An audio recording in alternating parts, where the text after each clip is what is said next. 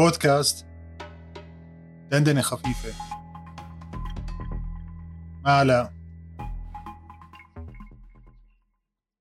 أعزائي المستمعين، أسعد الله أوقاتكم في كل مكان.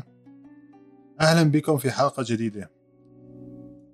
كثير من الأحداث المختلفة حدثت خلال الأسبوع الفائت حول العالم، منها ما شد انتباهي أكثر من المعتاد. ومنذ البدء بدندنة خفيفة منذ شهرين، أخذت على نفسي تعهد غير مكتوب أن أبتعد عن الأمور التي تشعل البلبلة والنزاع بين الناس، كالأمور السياسية مثلا. ولكن بعض الأمور تتجاوز حدود السياسة لتمس حياتنا اليومية. مثال حي على ذلك هو بطولة أوروبا لكرة القدم التي انتهت مؤخرا بفوز إيطاليا الأحد الماضي.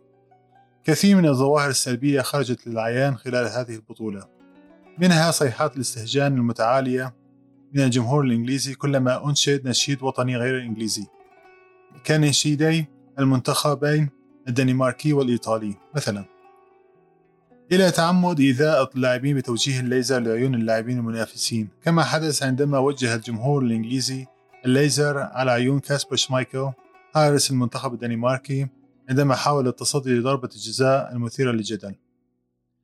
كل ما سبق يبرز لنا طغيان الشعور القومي الانعزالي الذي يدفع الناس البسطاء لاستهجان أناس آخرين فقط لأنهم ولدوا بأرض أخرى.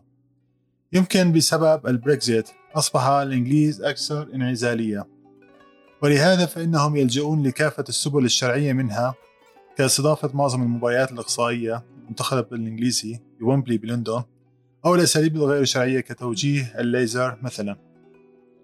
كمية الهمجية التي أظهرها الجمهور الإنجليزي بعد خسارته في المباراة النهائية، ضرب الجمهور الإيطالي وتكسير المرافق العامة وافتعال الفوضى، عدا عن التعليقات العنصرية المقززة التي خرجت على لسان آلاف الإنجليز على السوشيال ميديا والتي تصف اللاعبين من ذو الأصول الأفريقية والذين أضاعوا ضربات الجزاء بأفظع وأقبح التوصيفات. كل هذا يجعلني أشكر الله ألف مرة على أن الشعوب الأوروبية التي تدعي الحضارة والرقي ويحاولون إعطائنا دروس بالإنسانية والحقوق والواجبات والحريات، أشكر الله أنهم في بحبوحة من أمرهم، وإلا لو كانوا يعيشون ظروف الشرق الأوسطيين لكنا شاهدنا أوروبا تعيش حياة العصور الوسطى في زمن القرن 21. كسرى عادل منك عنوان قصة بسيطة أحببت أن نختم بها حلقتنا الأسبوعية.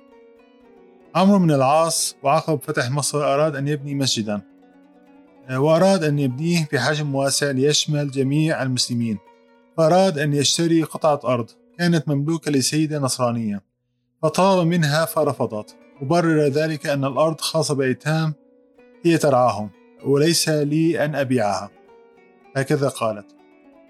حجة السيدة القبطية كانت قوية، ولكن في نفس الوقت كان المسلمون بيحتاجين لقطعة الأرض ليستطيعوا بناء مسجد بحجم كبير، ولم يجد عمرو بن العاص رضي الله عنه وكان داهية على السيدة المسيحية بحيلة ليأخذ الأرض، ولكنها غضبت واشتكته إلى القساوسة والرهبان الكنيسة.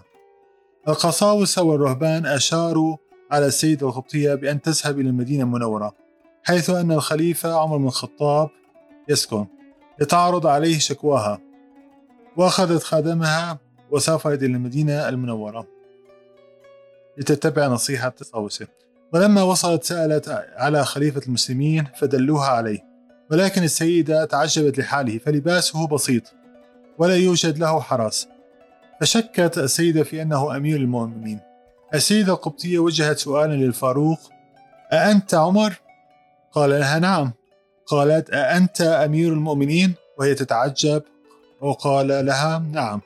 وقالت: أنا جئت من مصر شاكية وليك عليها عمرو بن العاص. وحكت له القصة باختصار. أمير المؤمنين عمر بن الخطاب أخذ قصاصا من الورق وكتب عليها جملة واحدة فقط: مالك كسرى ليس بعدل منا، والسلام على من اتبع الهدى. وقال لها: أعطيها لعمرو بن العاص. القبطية أخذت الورقة وانصرفت، وحينما قرأتها تعجبت: ما هذا الرجل؟ هل جئت من آخر الدنيا لكي يعطيني هذه الورقة؟ أين عاد العمر الذي يتحدثون عنه؟ وغضبت وألقت الورقة على الأرض، فالتقطها الخادم دون أن تراه، وذلك ليعطيها للقساوسة ليروا كيف أهاننا عمر أمير المؤمنين. المهم، عادت الست القبطية إلى مصر، فقابلها رجال الكنيسة وسألوها، فحكت لهم ما حدث. سألوها عن قصاصة الورق، قالت لهم ألقيتها في الأرض. القساوسة والرهبان وجهوا لوما شديدا للسيدة القبطية وقالوا لها لماذا لم تحتفظي بها كي نثبت للناس زيف ادعاء المسلمين وكسبهم. وهنا أخرج الخادم الورقة وقال لهم لقد أخذت الورقة وجئت بها. ففرح القساوسة بالورقة وذهبوا بها ليواجه عمرو بن العاص. وحين وصل القساوسة انتظروا مقدم عمرو بن العاص، وحين أقبل في موكبه يلبس أفخر الثياب وحوله الحرس والجنود، وقد بدت عليه مظاهر القوة والعزة والهيبة. فلما ترجل عن فرسه اقترب منه كبير القساوسة وحكى له ما حدث وسلمه القصاصة الورق. والي مصر عمرو بن العاص قرأ الورقة وتوقف عند قول الفاروق عمر مالك كسرى ليس بأعدل منا، والسلام على من اتبع الهدى. السيدة القبطية روت الموقف قال أن عمرو بن العاص عندما قرأ الورقة اصفر وجهه وارتعشت قدماه حتى كاد يسقط على الأرض، فأسند ظهره على الحائط وقال للسيدة القبطية جئت الجامع لأصلي، فلو شئت أمهلتيني لأصلي ثم أهدم المسجد في الجزء الخاص بك، ولو شئت لبدأت في هدمه الآن. ذهلت المرأة وقالت بل صلي، وطلب الحضور أن يفسر لهم ماذا في تلك الرسالة حتى جعلته يتأثر كل هذا التأثر. وحكى ابن العاص قصة الرسالة بقوله قبل الإسلام ذهبت أنا وأمير المؤمنين عمر بن الخطاب إلى المدائن عاصمة الإمبراطورية الفارسية، وأثناء وجودنا أمام قصر كسرى لفت انتباهنا شيء غريب، أن سيدة عجوزة تركب حمارا وتسوق أمامها مواشي، وقام حراس القصر برفع الموكيت والسجاد حتى عبرت المرأة ثم فرشوها الحراس مرة أخرى. فتعجبت أنا وعمر بن الخطاب ما هذا الأمر، فسألنا حراس القصر لماذا تفعلون ذلك، فقال الحراس إن السيدة تملك منزلا من الجهة الأخرى من القصر، وعندما أراد كسرى من هذا القصر الإمبراطوري رفضت السيدة التنازل